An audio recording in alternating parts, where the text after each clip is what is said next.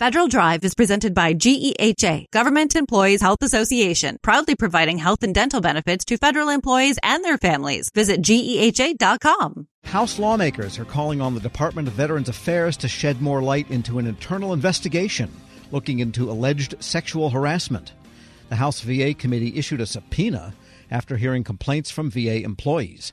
The employees claim harassment from senior leaders within the VA's office that normally investigates these types of claims. Federal News Network's Jory Heckman joins me with the story.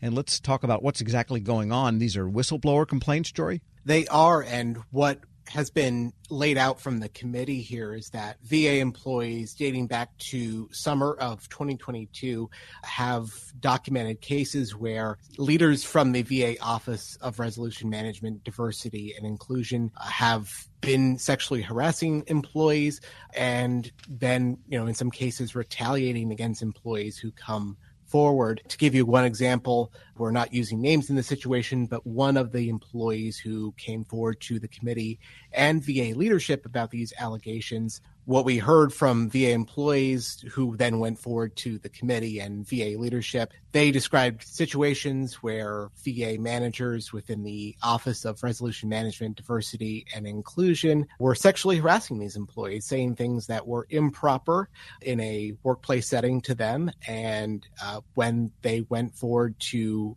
supervisors to say that this is inappropriate. They agreed. They recommended disciplinary action against the accused here. And then those leaders in turn sexually harassed these employees as well, said things that were also inappropriate to these uh, employees who then went forward to the House VA committee with their concerns. So the employees reported this action, this sexual harassment, then in turn were greeted with retaliation by the same people. That's correct. And that's why they went through to lawmakers after they didn't get the kind of results they were hoping for from VA's leadership. Some of these allegations date back to July of 2022, but the committee leadership, they approached VA Secretary Denis McDonough about these claims late last year in September.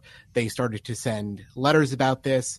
In mid November, the committee Chairman Mike Bost personally called McDonough asking for the VA to take a closer look at these claims. And since that call, the accused here, they've either retired, resigned, or been reassigned within the department. And what we heard from Bost at this uh, committee hearing where they did approve this uh, subpoena, he says that the VA has not been forthcoming with the details of its internal investigation and that to date the committee has issued seven letters about this and that they really just need more details from the VA about what's going on. I've seen damning evidence of sexual harassment that was ignored by senior officials at VAs for months.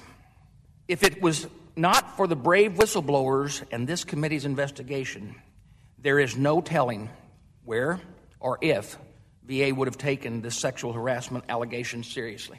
All right, and then that's Chairman Mike Bost of the VA committee. And Jory, what kinds of things are they alleging besides language? And also, is this all women complaining about male managers, or what? What else do we know? At this point, this is about as much as we know. We uh, have heard that at least one of the whistleblowers is a woman who has made these concerns known to the committee and to VA leadership, uh, but we don't know the full scope of everything. And in fact, some members of the committee were careful to not identify the accused because that might actually turn around and identify the whistleblowers in this case. And so they want to make sure that everything is uh, on the up and up and that they are not throwing these names out here until a final investigation has been completed. And on this point, we heard from the ranking member of the IT Modernization Subcommittee, Sheila Cherfilus McCormick. So I want to ensure that we can take extra steps and mechanisms to protect the whistleblower because part of the strength and bravery it takes to come out is to know that you're actually going to be protected. And so far as we know, the activities that are being reported were harassment in nature and not sexual abuse, which would be physical. But it's mostly language and types of behaviors that create a bad working environment without actually laying hands on people.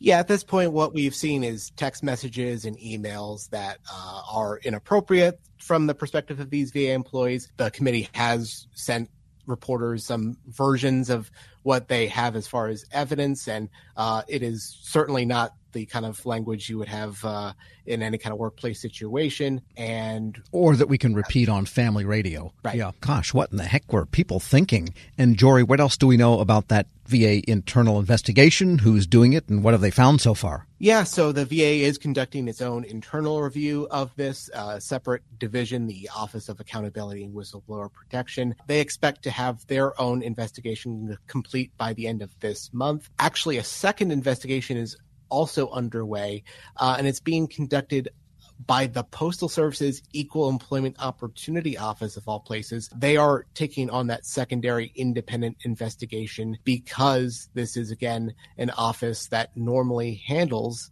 uh, within VA these types of sexual harassment claims. So, not sure why it is specifically the Postal Service that is being asked to conduct this investigation, but they are also doing their own review of ORM DI. And right now, not the Veterans Affairs Office of Inspector General, so far as we know. No, and that was one of the concerns raised by the one holdout on the subpoena vote, the ranking member Mark Takano. He said that there are a number of investigations already underway. It was not clear to him what the committee's own investigation would contribute to those investigations. And he did say that at this point, the VA Inspector General's office, as far as he knows, has not been involved. And at the hearing, who was answering for the department and what were they saying about the allegations? So this was a business meeting of the committee. There was no VA officials uh, communicating to the committee about the uh, the allegations at this point, but we did hear from the VA press office about this. They said that they will, uh, in fact, have that report, that investigation complete by the end of this month, and that they will continue to provide the committee with documents. Since November of last year, the VA has provided the committee with more than a thousand documents, 20 plus transcribed interviews from VA officials who were under sworn testimony as part of the VA's investigation. And what the VA has said to the press is that the VA does not tolerate sexual harassment and they are treating these allegations with the utmost seriousness. And the next step then would be what? Well, we'll have to see what this investigation at the end of the month pans out, what is said from there, what the committee feels about the end of that report. And, you know, it's worth pointing out that we will hear from VA Secretary Denis McDonough in his monthly press conference roughly around that point. So you can expect reporters to have questions about the, you know, conclusion of that report and next steps from there. Federal News Network's Jory Heckman. Thank you. Thanks, Tom. And be sure to check out Jory's story at federalnewsnetwork.com. Leadership today, especially within the federal workforce, is being tested more than ever before. As the Cybersecurity and Infrastructure Security Agency's Chief People Officer, Elizabeth Kolmstetter sees a focus on people as absolutely crucial to her leadership style. Kolmstetter joined Shane Canfield, WEPA CEO, to reflect on her years of experience leading in the federal human capital space. Hello, and welcome to the Lessons in Leadership podcast. I'm your host, Shane Canfield, CEO of WEPA. Today I'm joined by Dr. Elizabeth Kolmstetter, Chief People Officer at the Cybersecurity and Infrastructure Security Agency. Elizabeth, welcome. Thank you. Great to be here. In your current position at CISA, one of your responsibilities is ensuring a people first culture. Explain what that is and, and what's the role of leadership in creating and shaping that culture? Yes, at CISA, really paramount to our culture is a people first driven aspect so that we are really looking at how do we accomplish our mission through our people.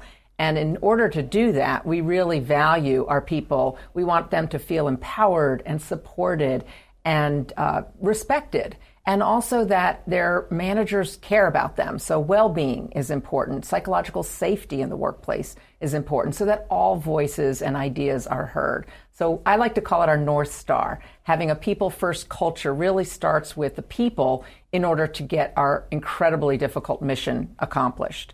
In terms of leadership, which is a great question, I think we all know that culture is really driven by leadership and the, the behaviors that we allow and we, uh, you know, uh, reinforce in our leaders. So we really work at making sure that our leaders are bringing out the best in their people every day. So again, that they feel they can bring their voice, especially an opinion that might not go along with the majority of a group, so that we get that diverse perspective. We get those different ideas and experiences.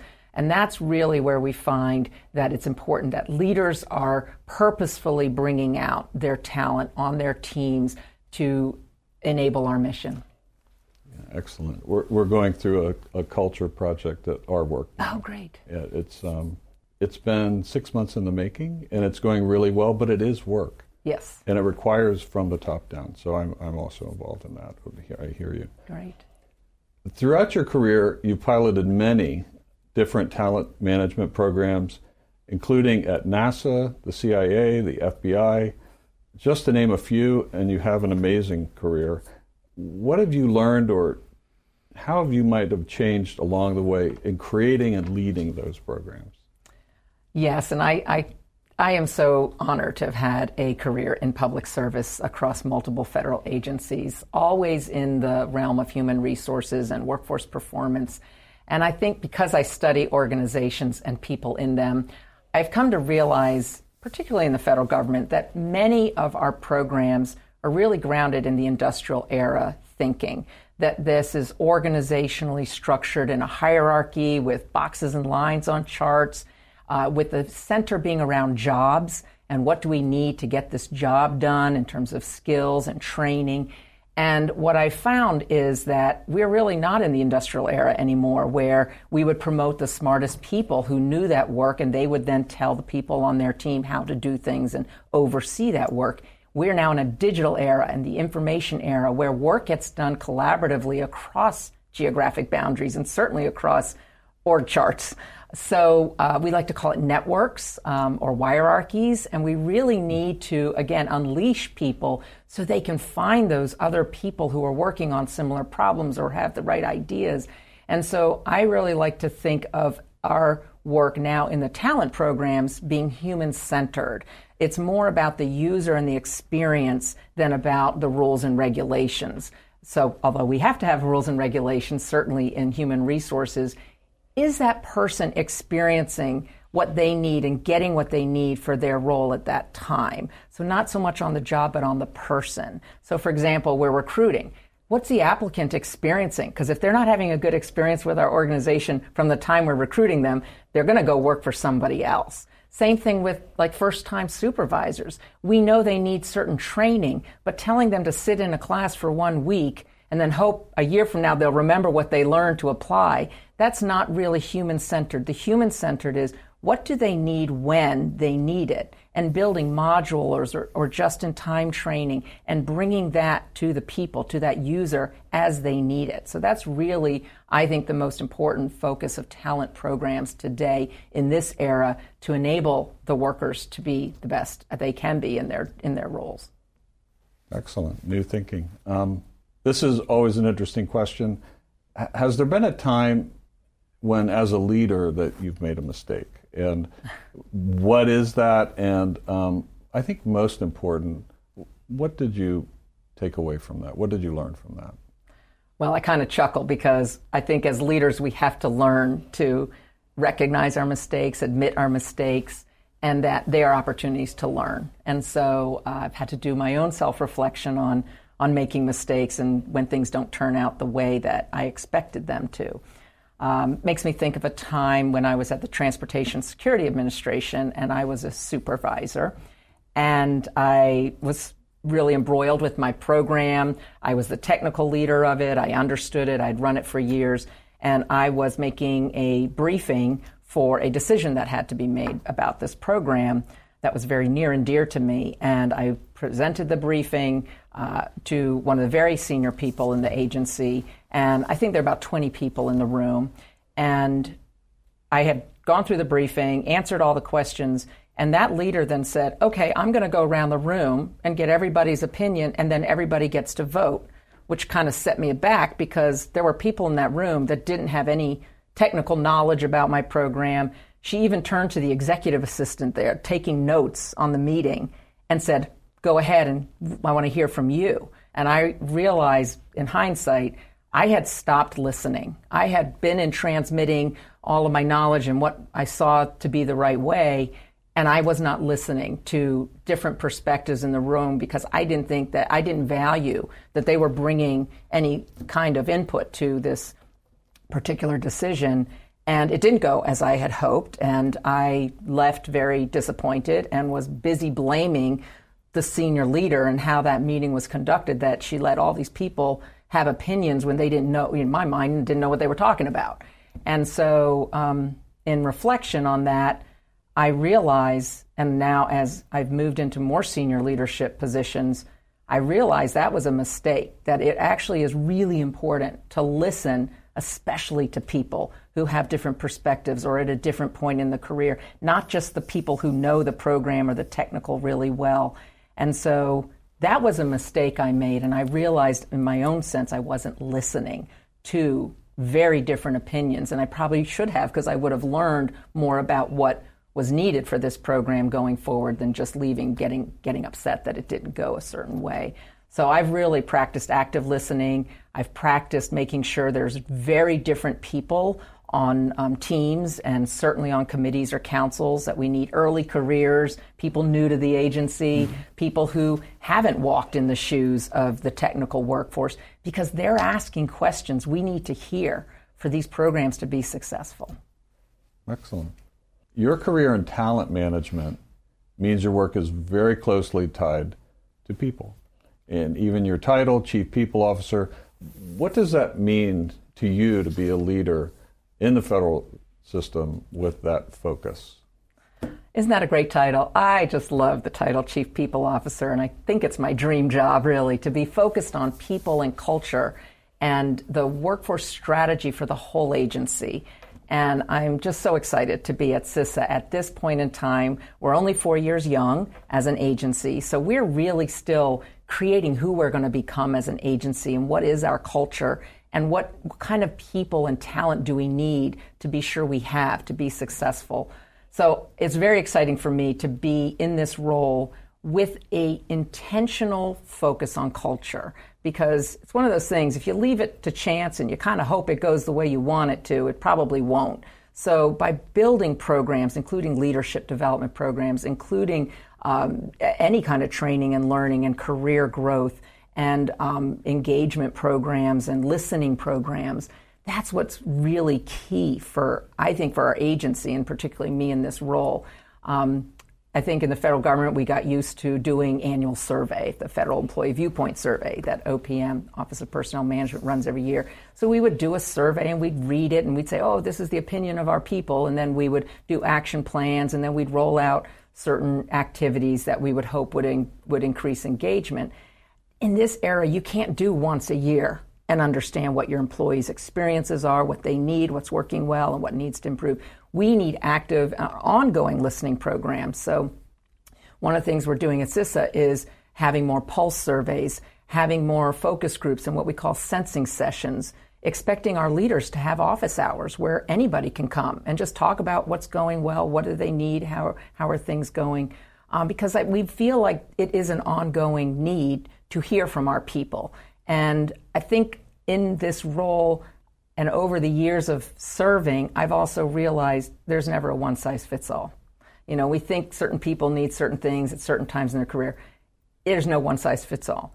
Neither can we also customize everything to every individual. So there's got to be a sweet spot in building really great talent programs, but also, like I said, thinking about can we do this in modules? Can we make it a menu? Can we do it just in time as people need it so they can practice the new skill or knowledge in their role? So I think we have such great opportunity again with the technology that enables us to really um, focus on how we connect people with their work and their team to get things done in, in very new ways. This is always an interesting question. Uh, is there a figure, either from your personal life, your past, somewhere in history generally, that inspired you, your leadership style, um, how you view leadership? There are many figures who have been very inspirational to me, but there is one that sticks out, and that's my mother, Paula Brownlee, who has been a very inspiring leader to me all my life. And I think because, first and foremost, she had a strong family and a strong career. and that's something I always wanted. And I saw her first as my mother, but then I also saw her as a leader in her career and in academia, which was her chosen field. But I always knew her family came first. And as I saw how she balanced different family needs with also a, a growing and more and more prominent um, career positions in leadership, that she had to balance that. And I think I learned from her that you can have both. You have to you have to focus on different things through your career um, and through your life, but that you don't have to trade one for the other. Um, I've been married, happily married for 32 years, and I'm a mother of twins who are almost 24 years old. So, and I've had a great career in public service. So, I think that having her as a role model has really helped me um, find my own courage, find my own confidence, and find my own voice in how I can prioritize the things that are most important to me so that I can actually balance both family and career. And you're doing it well. You're Thank uh, you. having known you now for seven or eight years yeah. um, and worked alongside you. Uh, your passion is infectious. Thank you. Your uh, intelligence and, and the thoughtfulness with which you approach uh, all of these issues. It's uh, it's an honor for you to be here, and thank you for your time. Thank you very much. I'm Shane Canfield, CEO at WEPA, and until next time, have a great day. Find the full podcast and future episodes of Lessons in Leadership on the Federal News Network app and anywhere you enjoy your podcasts.